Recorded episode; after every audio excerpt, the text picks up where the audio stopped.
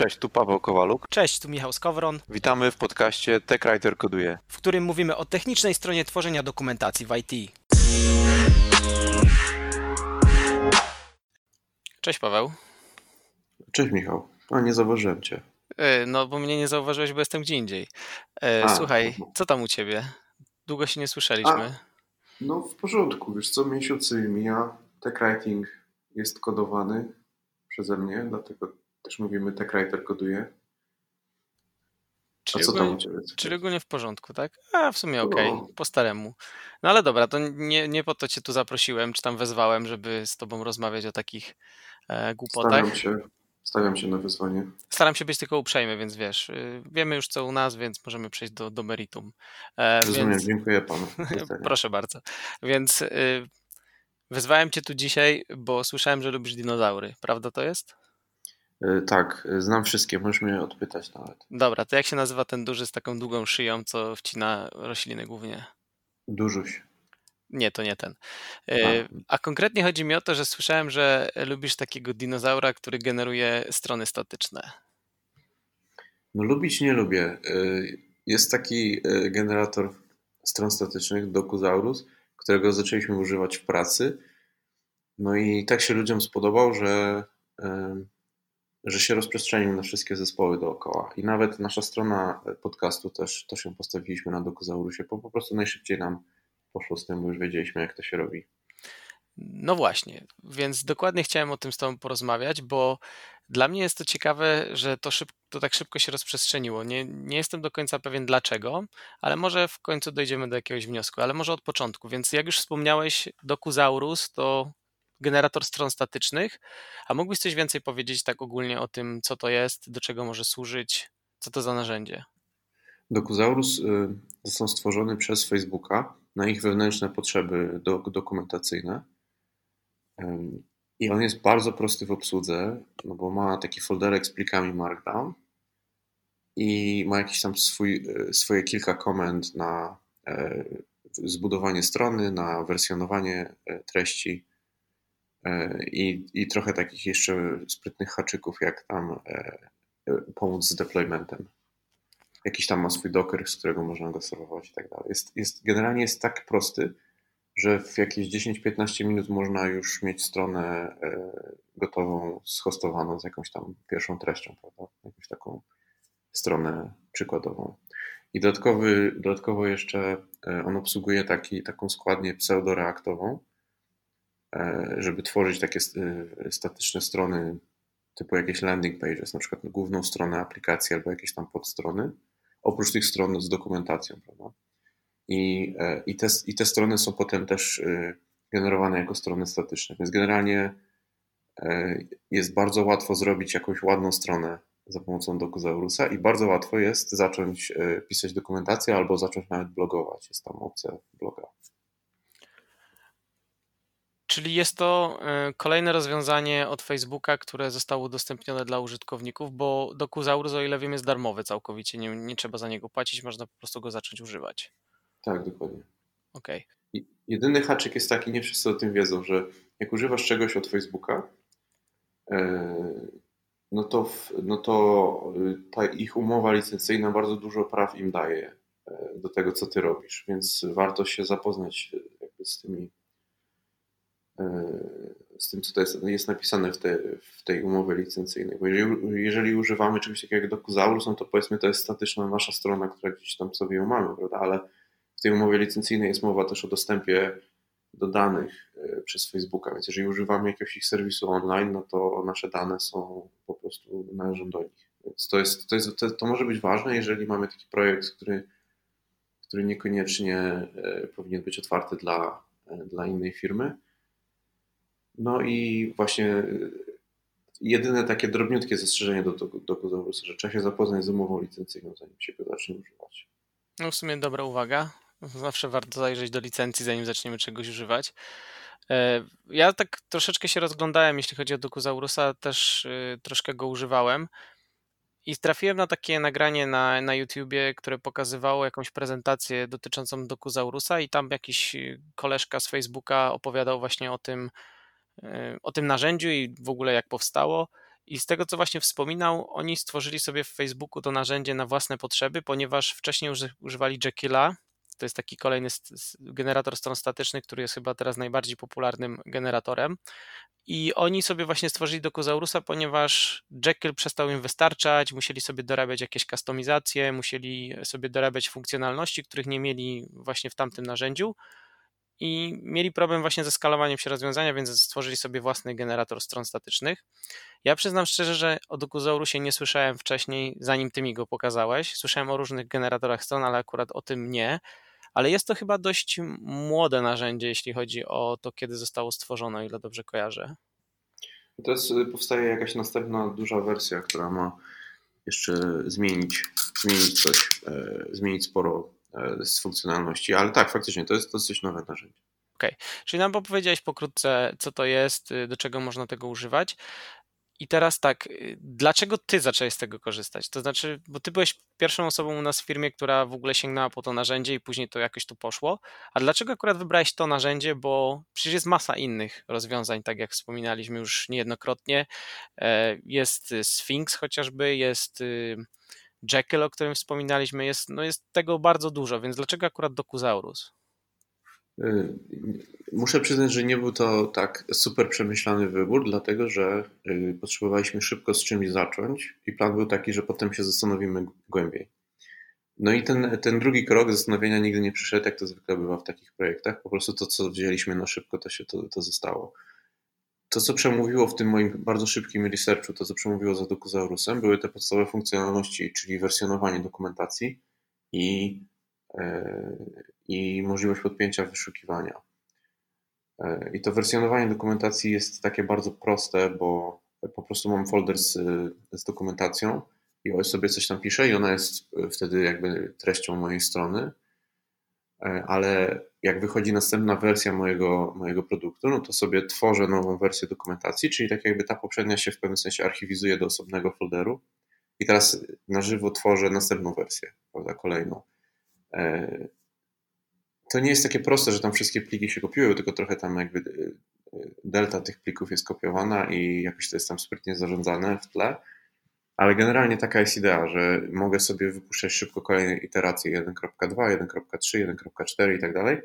I, I bardzo łatwo jakby oddzielać od siebie te wersje. To było, to było głównie to, co przemówiło jak dla mnie za tym rozwiązaniem. I e, takie rzeczy jak Jekyll czy Gatsby wymagają dużo więcej zaangażowania, żeby zacząć. Tak naprawdę tutaj faktycznie po 15 minutach miałem stojącą stronę, która pokazywała, że tak, to, to będzie działać. Właśnie kojarzę z tej prezentacji, że ten pan e, również właśnie kładł nacisk na to, że jesteśmy w stanie bardzo szybko tą stronę stworzyć. W ogóle patrząc na stronę Dokuzaurusa, dokuzaurus.io, jest tu kilka takich mm, wymienionych głównych cech tego generatora stron statycznych, którymi oni jakby starają się go sprzedać, tak? I właśnie jedną z tych rzeczy, o których tutaj na stronie głównej jest mowa, to jest wersjonowanie. A inne z nich to jest to, że mamy, używamy Markdowna, e, możemy budować strony używając Reacta. E, tutaj jest też ciekawa rzecz, którą pokazują, czyli że to rozwiązanie jest gotowe już na tłumaczenia czy lokalizację, czyli że wsparty jest proces tłumaczeń. No i to też o czym to, co wspominałeś, czyli wpięcie y, jakiegoś silnika do wyszukiwania, bo Wiele z tych z generatorów stron statycznych y, często nie ma takiego rozwiązania właśnie już wbudowanego, tylko też trzeba zintegrować to z czymś innym. Więc może po kolei, to o wersjonowaniu nam już troszkę wspomniałeś. Ja z wersjonowania ogólnie nie miałem okazji korzystać. Y, czy jeszcze masz jakieś komentarze, jeśli chodzi o wersjonowanie, na ile jest to proste i utrzymywalne, takie, żeby to nie. Bo wiadomo, z wersjonowaniem zawsze jest problem jakiś tam, jest ciężko czasami to utrzymać w ryzach. Czy Dokuzaurus jest tutaj akurat się sprawdza pod tym względem, na Twoje potrzeby przynajmniej? Na moje potrzeby jak najbardziej. Jedyna rzecz, która jest trochę bardziej skomplikowana, to jest, yy, jeżeli potrzebuję zrobić jakąś zmianę w innej wersji to wtedy zazwyczaj jestem w stanie to zrobić bez problemu. Po prostu wchodzę do folderu tej wersji, tam jest plik, który sobie mogę zmienić, ale czasem nie ma tego pliku, bo na przykład on się nie zmienił w tej wersji, prawda? Więc on jest w jakiejś tam innej wersji. No i wtedy się, y, wtedy się to, to trochę robi skomplikowane, czy też na przykład jeżeli chcę zmienić y, y, nawigację strony w poprzedniej wersji, to też Jakby tutaj to nie jest trudne, ale po prostu trzeba uważać, żeby, żeby się nie pomylić. E, natomiast tak, jak najbardziej, jak najbardziej to, to, to spełnia swoją rolę, w sensie takim, że jest to dokumentacja do pojedynczej jakiejś rzeczy, która liniowo jest wersjonowana w górę, prawda? Coraz, coraz wyżej idziemy, idziemy o wersję. E, to niekoniecznie zawsze wystarcza w świecie technical writingu, gdzie mamy czasem takie skomplikowane potrzeby dokumentacyjne, jeżeli na przykład serwujemy dokumentację do kilku produktów z jednego źródła i te wersje produktów gdzieś tam się nie synchronizują ze sobą. Ale w, w prostych wypadkach jak najbardziej. Ok, czyli e, wersjonowanie działa całkiem fajnie. Mamy tutaj kolejną taką e, ważną funkcję, czyli tłumaczenia czy wsparcie lokalizacji. Ja nie miałem okazji z tego korzystać, ale widzę, że tutaj chodzi o wsparcie, mm, jeśli chodzi o coś takiego jak serwis Crowdin. Ja Przyznam szczerze, nigdy z tego nie korzystałem, ale z tego co na szybko się zorientowałem, to jest jakieś e, chmurowe rozwiązanie, które pozwala na tłumaczenie plików, więc jak wygląda na to, że Dokuzaurus ma tutaj wsparcie dla tego serwisu i integruje się z nim w jakiś sposób, przez co można łatwo tłumaczyć te strony, które produkujemy. E, widzę też, że sama strona Dokuzaurusa jest w kilku językach, chyba w, e, w sześciu obecnie, czy siedmiu. E, I tutaj jest w ogóle coś takiego, jak pomóż nam przetłumaczyć. To może być dobra okazja dla, dla kogoś z Polski, żeby przetłumaczyć stronę Dokuzaurusa na, na polski. To można tutaj kontrybuować do open source'u trochę. Więc y, tłumaczenia pewnie też nie masz za wiele do powiedzenia w tym temacie, chyba że miałeś okazję korzystać, ale z tego co wiem, to chyba nie za bardzo. Nie, nie korzystałem, tylko widziałem, że struktura folderów jest taka, że poddaje się takiej nawigacji po, po językach. Czyli gdybym miał więcej niż jeden język, no to, to by było tak też prosto dosyć rozwiązane, prawda, że jest folder EN i w nim są dokumenty. Jest folder na przykład FR dla języka francuskiego i w nim są dokumenty.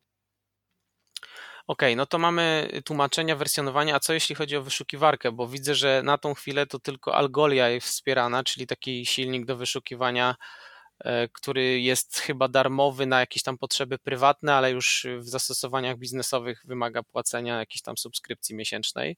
Czy miałeś okazję też integrować z jakimś wyszukiwarką, czy, czy nie za bardzo? Algolia jest darmowa, jeżeli masz projekt e, open source. Aha, okej. Okay. E, I fajnie można tego użyć w takiej sytuacji. Jeżeli potrzebujemy, jeżeli chcemy to, to mieć tylko na potrzeby wewnętrzne firmowe, znaczy, jeżeli chcemy to mieć na potrzeby komercyjne, to też możemy zapłacić za licencję i użyć Algoli, bo Algolia to jest takim jakby taką aplikacją webową, która e, indeksuje naszą stronę z dokumentacją i umożliwia wyszukiwanie. Taki widget, prawda, się pojawia tam z searchboxem i w tym, search, w tym searchboxie Algolia obsługuje zapytania. Natomiast nie zadziała to, jeżeli chcemy mieć stronę w naszym intranecie firmowym, czyli taka, taka sytuacja jak u nas w firmie, bo wtedy nie e, silnik Algoli zewnętrzny nie ma dostępu do, e, do naszego intranetu i Algolia nie udostępnia też e, wersji on-prem, nie, ma, nie, nie sprzedają czegoś takiego. To właśnie Więc... było moje kolejne pytanie, czy da się postawić własną instalację Algoli, ale już odpowiedziałeś, że się nie da. Mm, mm. Więc niestety tylko dla rozwiązań, e, tylko dla stron internetowych Algolia działa. Jeżeli chodzi o inne jakieś rozwiązanie, to by trzeba je samemu zintegrować. A to nie jest takie proste w Dokuzaurusie. Znaczy nie mogę sobie, e, nie ma takiego extension pointu żadnego, który by mi pozwolił na przykład do headera dodać e, e, jakiś widget z moją wyszukiwarką. Albo który by mi pozwolił dodać jakąś moją stronę. No, właściwie można by dodać moją stronę osobną wyszukiwania, prawda? Czyli kliknę guzik search, wejdę na stronę, gdzie jest search box i tam jest widget, który obsłuży wyszukiwanie. To tak by można pewnie zrobić. Wtedy by trzeba mieć jakiś taki system, który by przy budowaniu strony budował też indeks i korzystać z tego indeksu na tej, na tej naszej wewnętrznej wyszukiwarce. No ale wniosek jest taki, że natywnego wsparcia dla wyszukiwarek nie ma oprócz właśnie Algoli. Czyli jeśli chcielibyśmy w łatwy sposób dodać jakiś silnik wyszukiwania do, do naszej strony, no to możemy tylko zrobić to z Algolią. Każde inne rozwiązanie to jest już rzeźbienie. Prawdopodobnie, tak? Z tego co rozumiem. Tak, dokładnie tak. No, to, to jest jakby wada może tej prostoty, tej bezgranicznej prostoty Tokuzaurusa. Jest to szybko można zacząć, ale no niestety możliwości są ograniczone. Nie wiem do końca, co jest przygotowywane w tej nowej wersji. Nie sprawdzałem. Być może w nowej wersji będzie jakaś, y, jakieś inne wsparcie dla wyszukiwarek.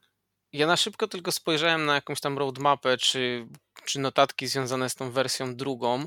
Z tego co widzę, widziałem, to już od zeszłego roku powstaje ten dokument, który miałby określać jakieś tam nowe funkcjonalności. Jeśli chodzi o search, to był, był taki jeden punkt, który mówił o tym, że na przykład właśnie nie ma wyszukiwania offline, czyli zawsze musimy być podpięci właśnie do internetu, mieć ten serwis dostępny, żeby to, ta wyszukiwarka działała. No jeden z punktów był taki, żeby udostępnić właśnie wyszukiwanie offline, ale nie wiem jak bardzo jest to popularna funkcjonalność, która będzie dodana. Poza tym też nie do końca wiem, jaki jest system, jeśli chodzi o głosowanie nad funkcjonalnościami, bo może być tak, że to ludzie będą decydować, czy to, co najwięcej będzie mm, zyskiwało gwiazdek, czy kciuków w górę, to wtedy zostanie zaimplementowane. Ale chwilkę to już trwa, więc nie, nie wiem w ogóle, jaki jest też timeline, do, do, jeśli chodzi o dostarczenie wersji drugiej, bo też nie znalazłem takiej informacji. Ale na stronie głównej do Kozaurusa można łatwo dotrzeć do tej mapy, bo jest zaraz link na głównej stronie i można sobie poczytać tam więcej na ten temat, co oni tam planują w wersji drugiej. Jak powiedziałeś o głosowaniu, to sobie przypomniałem, że tak, ja widziałem tą roadmapę i faktycznie tam było wyszukiwanie i nawet zagłosowałem na nie. Jest jakiś taki serwis, którego oni używają do głosowania, więc yy, tak, liczę na to, że to, że to będzie wdrożone. Czekam na to.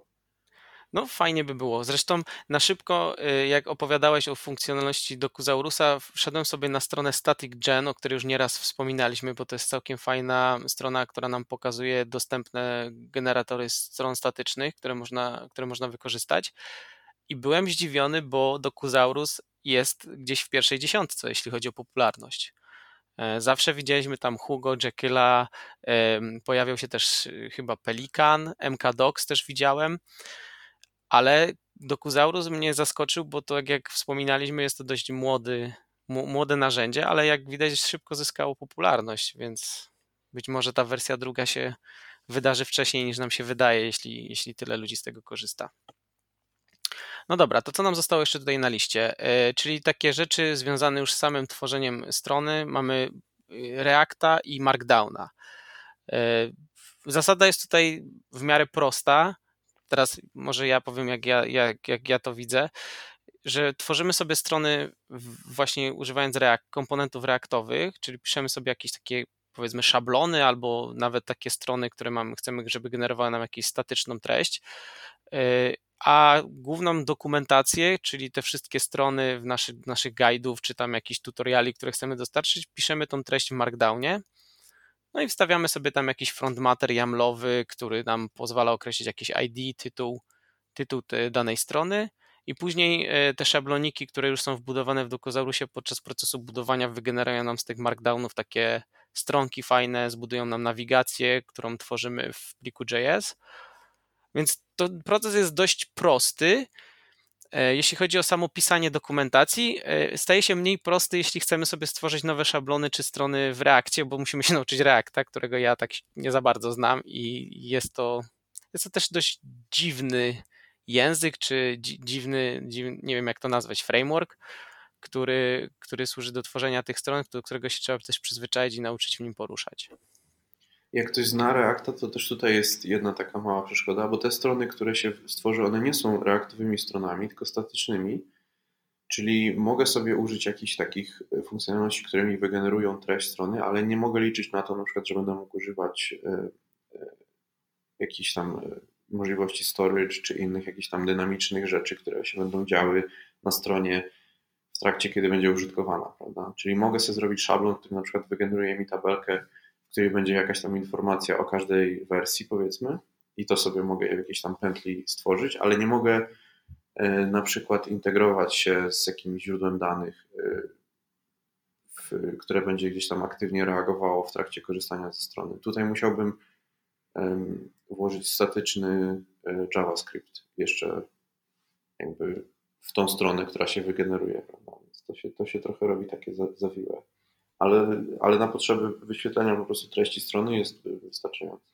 Czyli ogólnie Reacta używamy tylko w źródłach do tak. tworzenia szablonów, a później podczas procesu budowania ten React y, i te wszystkie komponenty są przerabiane na statyczne strony HTML, które są wyświetlane po prostu jak każda inna statyczna strona i nie ma tam żadnej dynamiki, chyba że ją dodamy jakimś JavaScriptem, jak rozumiem, tak? Tak, dokładnie. W sensie można zaembedować jakiś jeszcze skrypt tam, który będzie po prostu realizowany w runtime.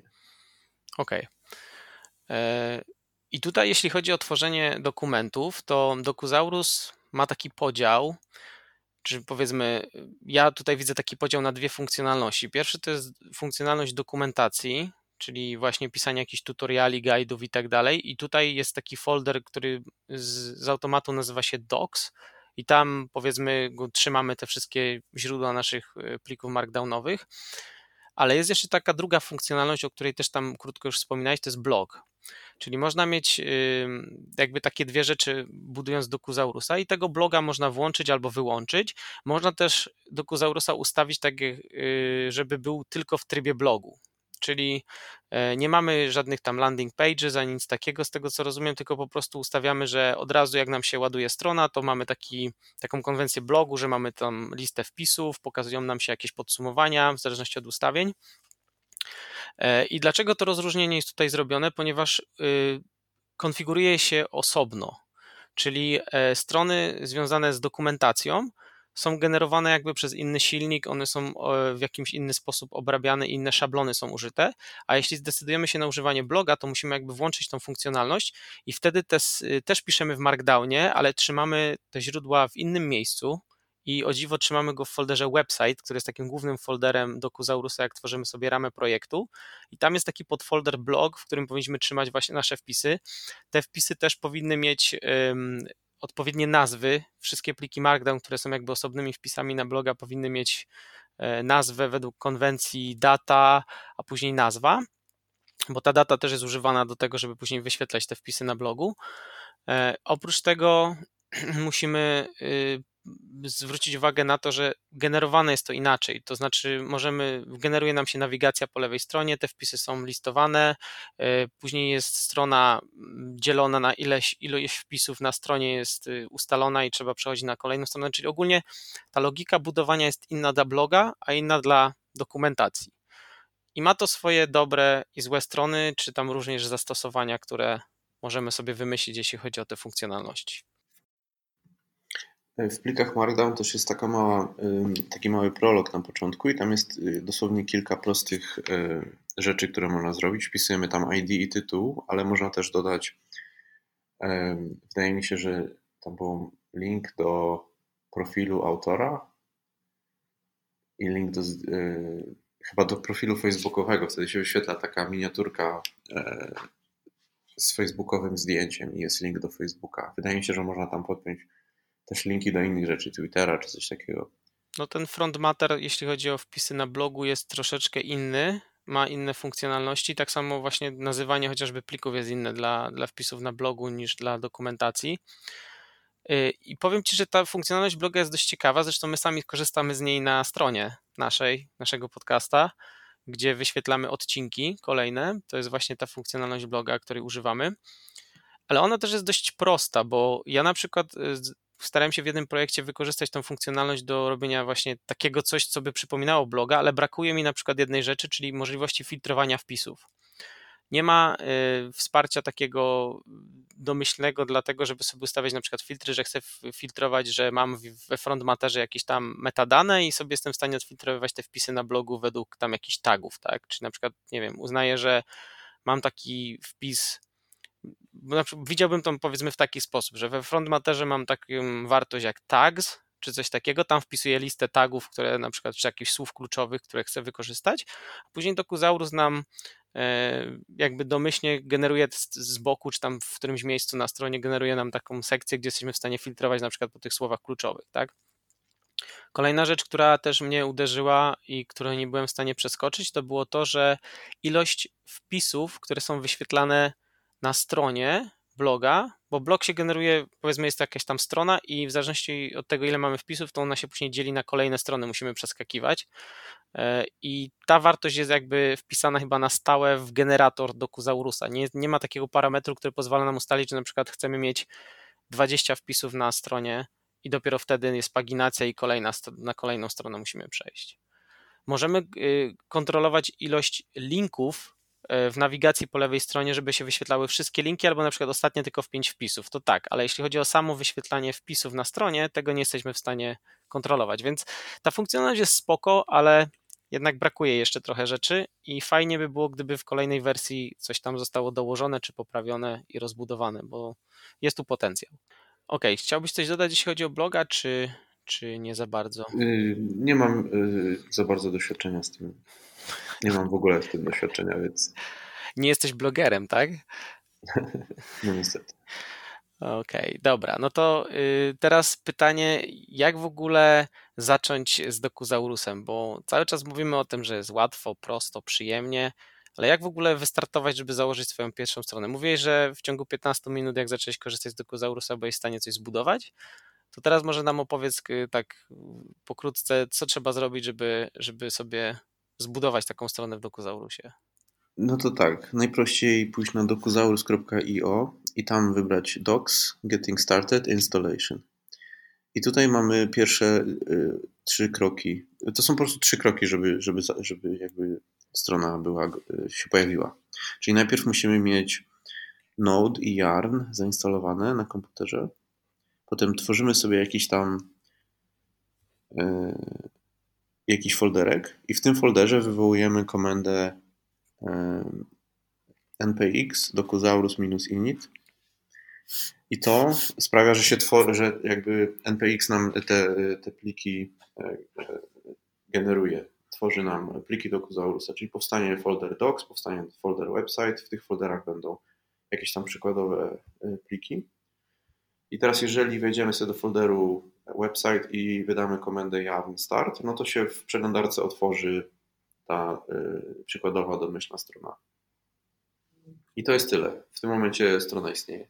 To, co musimy teraz zrobić, to wejść sobie do siteconfig.js i pozmieniać te rzeczy, które sprawią, że strona będzie wyglądała nie jak strona do Kuzaurusa, tylko jak nasza strona. Czyli zmieniamy sobie logo, zmieniamy sobie może kolorki na stronie, podpinamy sobie jakiegoś customowego CSS-a, jeżeli chcemy to zrobić, zmieniamy sobie układ strony domowej E, I potem przechodzimy do tych plików Markdown i sobie tam usuwamy te przykładowe pliki, wstawiamy sobie swoje pliki. Dodajemy je do, e, do pliku e, sidebars.json, dodajemy jakby tą naszą hierarchię plików, taką jak chcemy, żeby była w dokumentacji.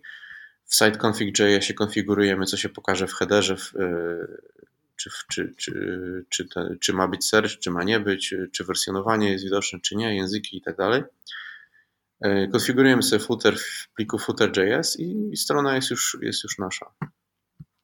Czyli rzeczywiście taką podstawową wersję jesteśmy w stanie zbudować, powiedzmy, może już nie przesadzajmy, powiedzmy w pół godzinki mhm. jesteśmy w stanie zbudować już coś, co, co może nam się podobać, tak? Tak, tak. Myślę, że jeżeli zaczynamy projekt dokumentacyjny, nie mamy żadnej dokumentacji do pisania, tylko chcemy przygotować sobie takie poletko, to maksymalnie jeden dzień pracy to powinno zająć żeby sobie dostosować style, przetestować sobie, jak to ma wyglądać i tak dalej. Okej, okay, a jeśli chodzi o, bo wspomniałeś tutaj o takim pliku siteconfig.js, to jest takie jakby serce Dokuzaurusa, jeśli chodzi o parametry, które jesteśmy w stanie tam ustawić czy zdefiniować.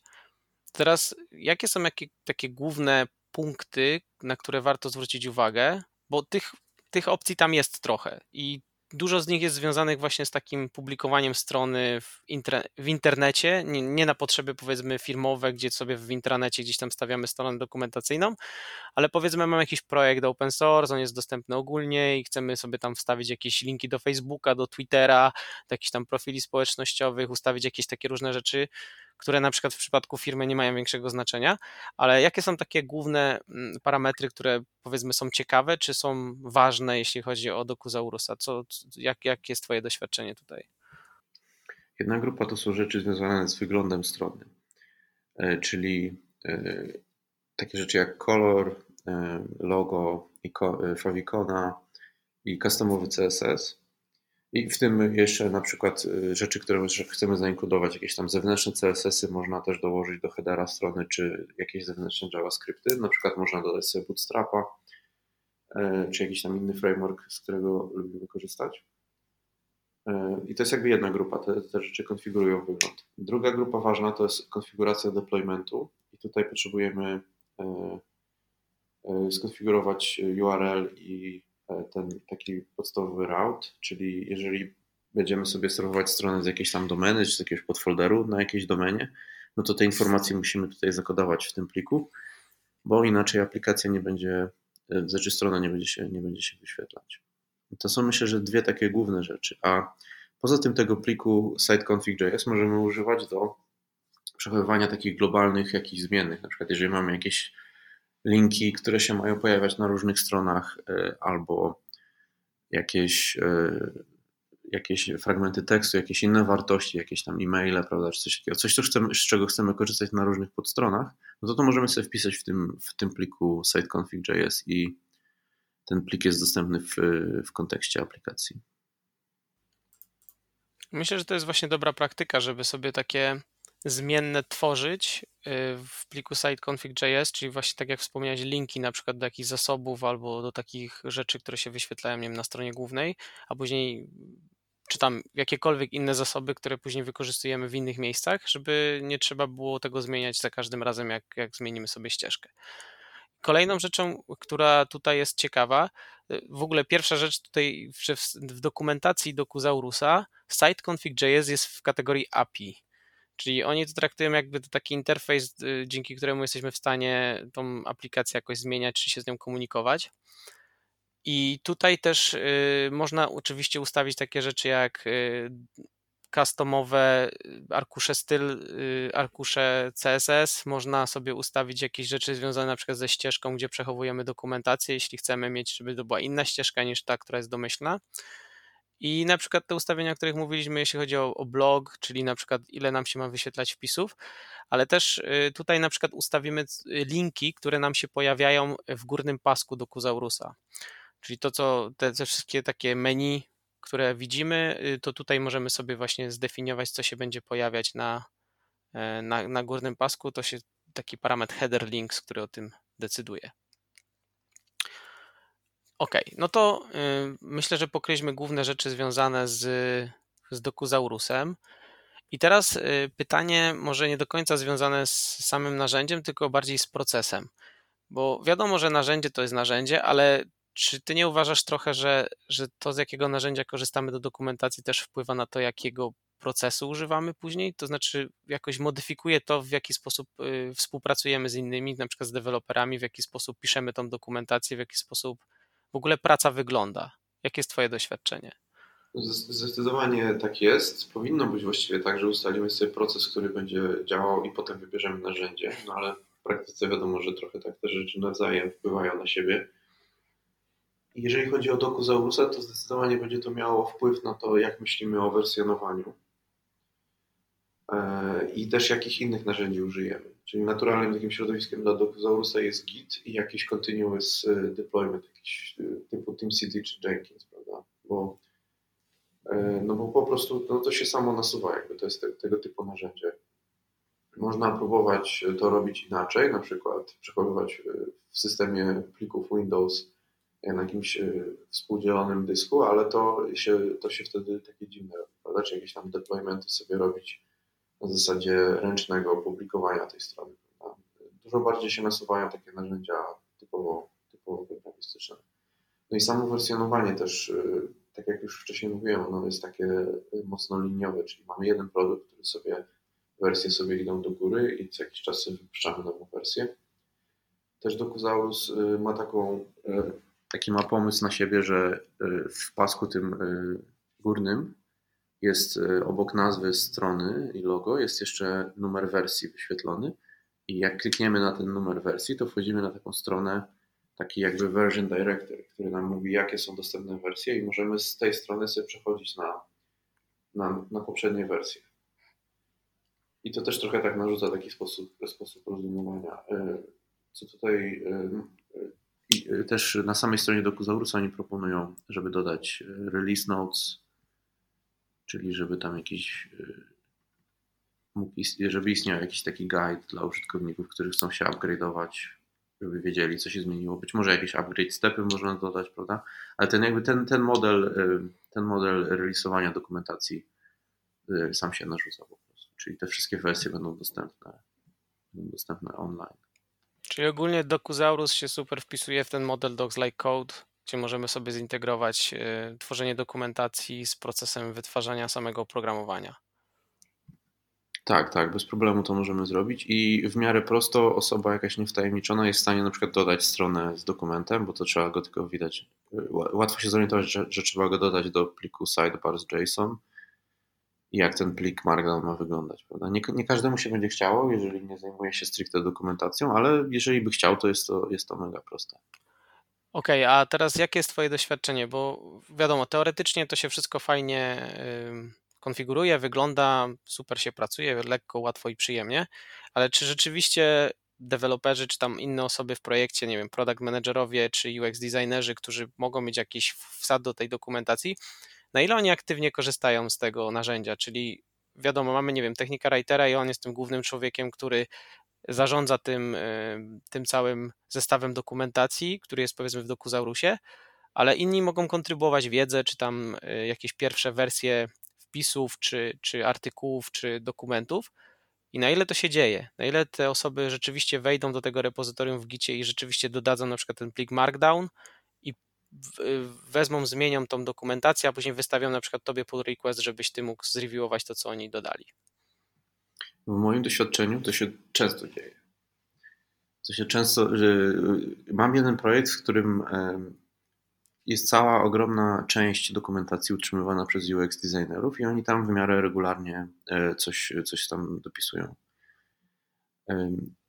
I to w DocuZaurusie jest, tak?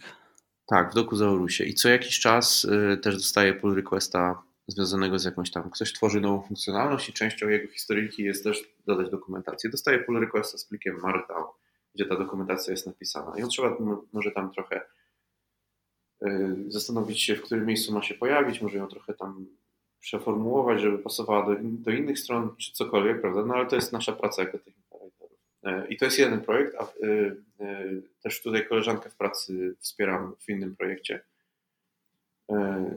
gdzie to samo się dzieje. Jest bardzo dużo aktywności od strony, e, od strony e, programistów. Oni piszą te topiki markdownowe, oni też e, reviewują pull requesty i też codziennie widzę, jak tam lecą komentarze do tych pull requestów, prawda, że, czyli do dokumentacji komentarze, co, co by warto było zmienić. I oprócz tego wiem, że są u nas w firmie trzy inne projekty, gdzie nie ma żadnego technical writera, a deweloperzy sami tworzą dokumentację na potrzeby to są te projekty, gdzie oni wzięli i skopiowali sobie y, Dokuzaurusa z jednego projektu i później go dostosowali do własnych potrzeb i to tam nie było udziału żadnego technika writera. To o tych projektach mówisz? Dokładnie tak. Czyli Dokuzaurus się po prostu przyjął sam z siebie.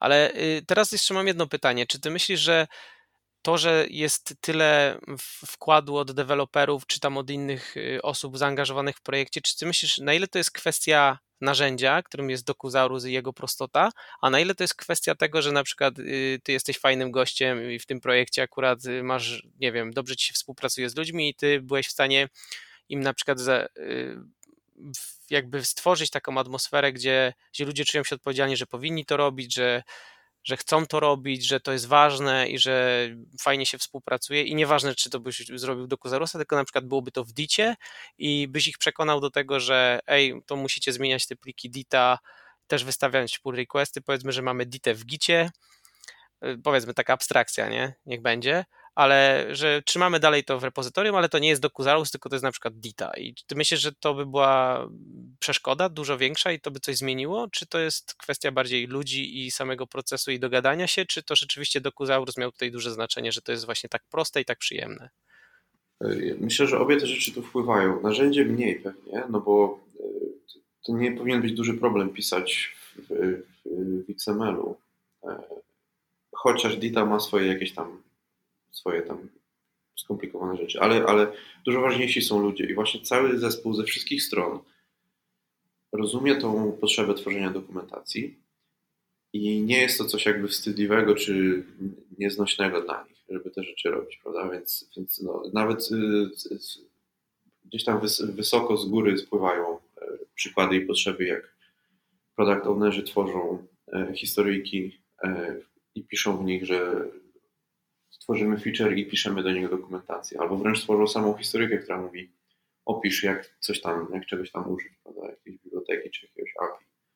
Więc y, no, no tak, no, ludzie, którzy pracują w projekcie, oni wpływają na to i myślę, że tak samo było, gdybyśmy używali jakiegoś innego narzędzia. No, ja, byłem w różnych projektach i się pisało w Wordzie czy na Confluencie i zawsze to, jak, jak bardzo programiści czy UX designerzy, jak dużo oni piszą, zawsze to zależało od takiej jakby, od takiego ducha w zespole i na ile to było, e, e, na ile byli, byli zachęcani do tego, na ile było to e, doceniane. Ale podejrzewam, że łatwiej jest przekonać ludzi, jeśli im pokażesz coś takiego niż, nie wiem, właśnie Worda, Confluence'a, czy nie wiem, powiesz im, że mają wypisać w XML-u i pamiętać o tych wszystkich ograniczeniach, które narzuca im Dita na przykład, tak? No, ja zauważyłem, że Dokuzaurus bardzo dobrze się sprzedaje przez to, że tak fajnie, estetycznie wygląda ta strona. A to jest, powiem Ci coś ciekawego, y, co słyszałem właśnie a propos y, tego, że ładnie wygląda. Tom Johnson y, jakiś czas temu, nie pamiętam dokładnie o czym ten wpis był, ale wspominał o czymś takim, że ludzie mają taką tendencję, żeby mówić, że na przykład dokumentacja jest dobra, bo ładnie wygląda. Czyli jak widzisz, że coś ładnie wygląda, to przymykasz oko, czy tam też nie zauważasz tego, że na przykład merytorycznie są niedociągnięcia, tak? Czy tam, nie wiem, gramatycznie, czy to, że, że ta dokumentacja nie jest idealna, bo przez to, że ładnie wygląda. Może to też jest taki efekt właśnie, że a, ładnie wygląda, no to my chcemy to robić, bo to jest super, nie? A nieważne, czy to rozwiązanie jest dobre, lepsze, czy i tak dalej. Ważne, że jest estetyczne i wszyscy chcą, lubią estetyczne rzeczy i dlatego są bardziej przekonani, żeby z tego korzystać. Zgadzam się absolutnie. Nic nie jest doskonałe na tym świecie, ale jeżeli coś ładnie wygląda i przyjemnie się z tego korzysta, no to to jest zawsze duży plus i zawsze chętnie tego używam. A jeszcze to jest jedna rzecz, o której nie wspomnieliśmy, a to jest y, bardzo fajne ułatwienie, czy też takie otworzenie się na współpracę z innymi, bo można to robić w takim modelu tradycyjnym, czyli na przykład ktoś chce dodać treść, to wchodzi sobie do repozytorium, klonuje sobie swoją wersję repozytorium, tworzy brancha, dodaje nam y, plik markdowna, później wystawia nam pull request, my reviewujemy, merge'ujemy, jest super, tak? Można to robić, ale Docusaurus ma taką jedną fajną funkcjonalność, gdzie można właśnie w pliku siteconfig.js dodać link do repozytorium, gdzie znajdują się nasze pliki źródłowe i pojawia nam się taki przycisk edit, wtedy w dokumentach, gdzie my klikając ten przycisk edit przenosi nas to do repozytorium w Gicie, czyli na przykład może to być stash, albo może to być, czy tam Bitbucket teraz to się nazywa, czy może to być GitHub i otworzy nam się w przeglądarce właśnie źródło i będziemy w stanie y, na przykład z poziomu przeglądarki zmienić ten plik Markdown i automatycznie stworzyć pull request na tą zmianę, więc będziemy w stanie jakby w locie proponować zmiany do dokumentacji, co nam bardzo ułatwia sprawę, bo nie musimy przechodzić tego procesu właśnie klonowania repozytorium lokalnie i później wypychania tych zmian i tak dalej, więc to jest bardzo fajna rzecz. Ja ostatnio też to wprowadzałem u siebie w projekcie. E, I myślę, że to też jest takie coś, co ułatwia bardzo i zachęca ludzi do tego, żeby, żeby korzystać. Chociaż zdania są podzielone, bo właśnie też Tom Johnson, pamiętam, że też o tym mówił, że tak naprawdę dodaje, że był bardzo podekscytowany dodaniem przycisku do edycji, a później się okazywało, że mało kto z tego korzystał. Ale możemy powiedzieć, że w teorii jest to jakaś fajna funkcja, która może zachęcić ludzi, czyli dodając do tego e, kulturę pracy i poczucie, że dokumentacja jest ważna i takie poczucie obowiązku, że każdy jest za nią odpowiedzialny. Dając taki przycisk edit, możemy też liczyć może na więcej wsparcia czy współpracy od innych ról w projekcie. Myślę, że to może, może zadziałać. No, zdarzyło się kilka razy, e, że ktoś użył tego przycisku edit, ale to dosłownie kilka razy było. Ja go używałem, bo ci zgłaszałem jakąś zmianę, pamiętam. Tak, tak. No i, i tak, tak naprawdę, e, jeśli wierzyć Google Analytics, to tutaj mamy e, 10 tysięcy użytkowników w ciągu ostatniego miesiąca. Nie wiem, czy do końca wierzę temu. 11 e, tysięcy sesji, a ja w ciągu ostatniego miesiąca tylko raz ktoś kliknął przycisk edit. Myślę, że to jest bardziej złożony problem, że to nie jest kwestia samej funkcjonalności, ale też jakiejś takiej nie wiem, może strachu przed y, zrobieniem zmian, bo nie wszyscy się czują komfortowo z tym, że no, musisz zgłosić zmianę, później ktoś ją musi sprawdzić, może ludzie się czują też odpowiedzialni, że jak już nacisną do edit, to to się już opublikuje. E, może też jest kwestia takiej nie do końca e, wiedzy, co się dalej stanie. Czyli ja naciskam przycisk edit i ja może mam już przekonanie, że to już idzie w świat i jak ja dam tą zmianę zachowam, to ja już to zrobiłem i to wszyscy zobaczą, ja może zrobiłem coś źle, a może coś źle zrozumiałem i mogę się ośmieszyć. Nie wiem, może to jest też program psychologiczny trochę tutaj w tym wypadku, ale... Bardzo słuszna uwaga, tak, to na pewno wpływa i też wydaje mi się, że w ogóle jak czytamy dokumentację, to jesteśmy w takim pasywnym trybie i raczej nie oczekujemy, że będzie gdzieś przycisk edit.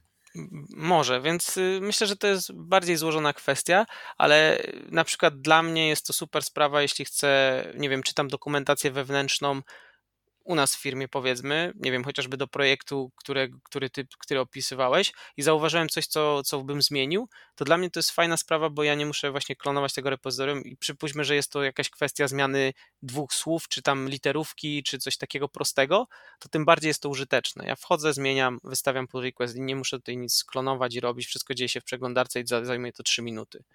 I ty od razu dostajesz tą zmianę, więc to jest bardzo fajna funkcjonalność. No dobra, czyli co, ogólnie polecasz Dokuzaurusa, jest to fajne rozwiązanie, poza tym, że Facebook może później handlować twoimi danymi, to jest jedne tam, a to tam wiesz, nieważne i tak jak, No, jak i masz, tak to, i tak tak to robią, więc jedno, jeden w tom czy w tom, to nieważne. E, Y, Po, polecam, tak. Na pewno jest wart rozważenia. Jeśli prowadzicie jakiś proces y, wyboru narzędzia, no to warto wziąć pod uwagę Dokuzaurusa. e, to jeszcze jedno pytanie takie może troszeczkę e, prowokacyjne, bo No, mówisz, o no, nie, nie spodziewaj się No. nie wiadomo czego, może prowokacyjne to jest duże słowo. Pytanie takie, bo mówimy o tym, że to jest proste narzędzie, że łatwo zacząć, prosto robić, ładnie wygląda, wszystko super, ale czy przez to to nie jest narzędzie prymitywne? Czyli jest to bardzo okrojone, podstawowe, że możemy sobie napisać, nie wiem, trzy strony tutorialu, jak zainstalować aplikację i później ją otworzyć, ale jak przyjdzie do czegoś bardziej skomplikowanego, to w tym momencie już nie ma szans. Chodzi mi o to, żeby zobaczyć z Twojego doświadczenia, żebyś mógł nam powiedzieć, gdzie się kończą możliwości tego narzędzia, bo wiadomo, jak się y, zdecydujesz na używanie jakiegoś narzędzia, to później ciężej jest zmienić na coś innego. Tutaj niby może nie jest tak ciężko, bo jest to Markdown, więc teoretycznie łatwiej przemigrować, można sobie coś innego, ale zawsze jest to jakiś wysiłek, zawsze jest to później problem, y, stylowanie i tak dalej, więc może zarysowałbyś na przykład jakiś kontekst, w którym to narzędzie będzie super, ale tutaj to nawet nie, nie zaglądajcie, bo to nie ma sensu i się tylko przejedziecie na tym. Może masz takie doświadczenia albo taki przepis.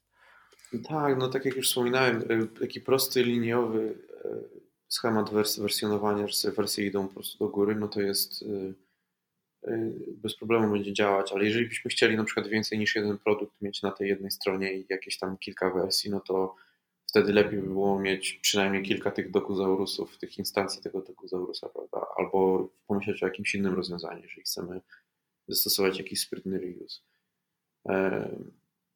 Można, też to są pliki Markdown, więc jeśli potrzebujemy coś generować w jakiś tam ustrukturyzowany sposób, generować jakieś tam narrated data, czy jakieś inne pliki referencyjne, no to też Markdowna nie jest tak super łatwo edytować, znaczy generować, no bo to jest po prostu format tekstowy, nie? on nie ma żadnej struktury czy hierarchii. To nie, nie zawsze będzie działać. Więc no tak, to jest proste narzędzie. No to jest tak, tak w pewnym sensie prymitywne, nie? To jest tak jak, jak nóż do masła. No nóż do masła to, to jest prosta sprawa, no ale można i, i masło posmarować, i dżem, i można nawet herbatę zamieszać, jak, jak, jak komuś na tym zależy. No ale kawy sobie nie zrobimy nożem. To, całkiem ciekawa analogia. No dobra. Z tego, co ja zaobserwowałem na naszym podwórku, to Dokuzaurus właśnie fajnie się sprawdza w przypadku do, dokumentacji wewnętrznej, gdzie jakiś tam projekt do, dostarcza narzędzie, z którego korzystają inne wewnętrzne zespoły. I wtedy Dokuzaurus sobie całkiem fajnie radzi, bo one są w stanie szybko te projekty stworzyć tą pierwszą wersję dokumentacji, później ją utrzymywać, bo to się fajnie wpina w ten, w ten model CI, dostarczania tych zmian przez automatyczne buildy i tak dalej. I to też jest fajne, jeśli właśnie nie ma tych writera w zespole, bo programiści czy tam inne role są łatwiej w stanie sobie tą dokumentację ogarnąć. No ale jak zaczynamy tutaj wchodzić w tematy, gdzie tak jak my na przykład dostarczamy też do klientów różne wersje, różne produkty w wielu odmianach, w dużej ilości, to myślę, że Dokuzaurus by się tutaj nie sprawdził, więc no jest tam jakiś podział, gdzie fajnie, że tego używamy na takie potrzeby, ale nie jesteśmy w stanie tego przeportować dalej na potrzeby bardziej skomplikowane, więc myślę, że na potrzeby wewnętrznej dokumentacji, gdzie zespoły sobie tam coś tworzą, to jest to fajna, fajna sprawa i warta rozważenia. Tak, nawet nigdy nie próbowałem autentykacji żadnej uskuteczniać w Dokuzaurusie. To pewnie też by nie było jakieś super proste. Po prostu jest to statyczna strona i możemy ją hostować jako prostą stronę, która jest dostępna dla wszystkich w danym jakimś tam kontekście i, i tyle. Okej, okay. no to ja już więcej pytań do Ciebie nie mam. Y, też Docuzarus w sumie jest fajny, łatwo się z niego korzysta, też mam dobre doświadczenia, jeśli chodzi o to narzędzie. Y, no i tyle chyba na dzisiaj. Już więcej, więcej nie ma tutaj co dodawać. Zachęcamy do przeczytania dokumentacji, do wejścia na stronę produktu i tam będziecie mogli się dowiedzieć więcej. Jeśli chcecie się udzielać, to też, też zachęcamy. Można tutaj w GitHubie y, wystawiać pull requesty, można się do roadmapy dopisywać, więc jest wiele możliwości. Można przetłumaczyć stronę na Dokuzaurusa na język polski. A jeśli chcecie zobaczyć też przykłady zastosowania, no to polecam właśnie stronę Dokuzaurusa, która sama w sobie jest zbudowana w Dokuzaurusie. A nasza strona podcasta techwriter.koduje.pl też jest właśnie w tym narzędziu zrobiona. Y, jest, y, źródła mamy w GitHubie, a strona buduje się za pomocą Circle CI automatycznie po każdej zmianie, więc to też jest fajny przykład zastosowania. Bardzo prosty, bo nasza strona jest bardzo prosta, ale jeśli chcecie jakiś przykład, możecie sobie też tam zajrzeć. Zresztą na stronie Dokuzaurusa jest, y, wymienione są firmy czy tam instytucje, które korzystają z Dokuzaurusa. Są to często facebookowe jakieś tam organizacje, ale możecie sobie też podpatrzeć, co ludzie z tym robią, więc zachęcamy do zapoznania się. To dzięki Paweł. No, dzięki Michał za rozmowę. Fajnie było pogadać i dzięki wszystkim za posłuchanko. No to dzięki wszystkim i do usłyszenia w następnym odcinku. Na razie, hej.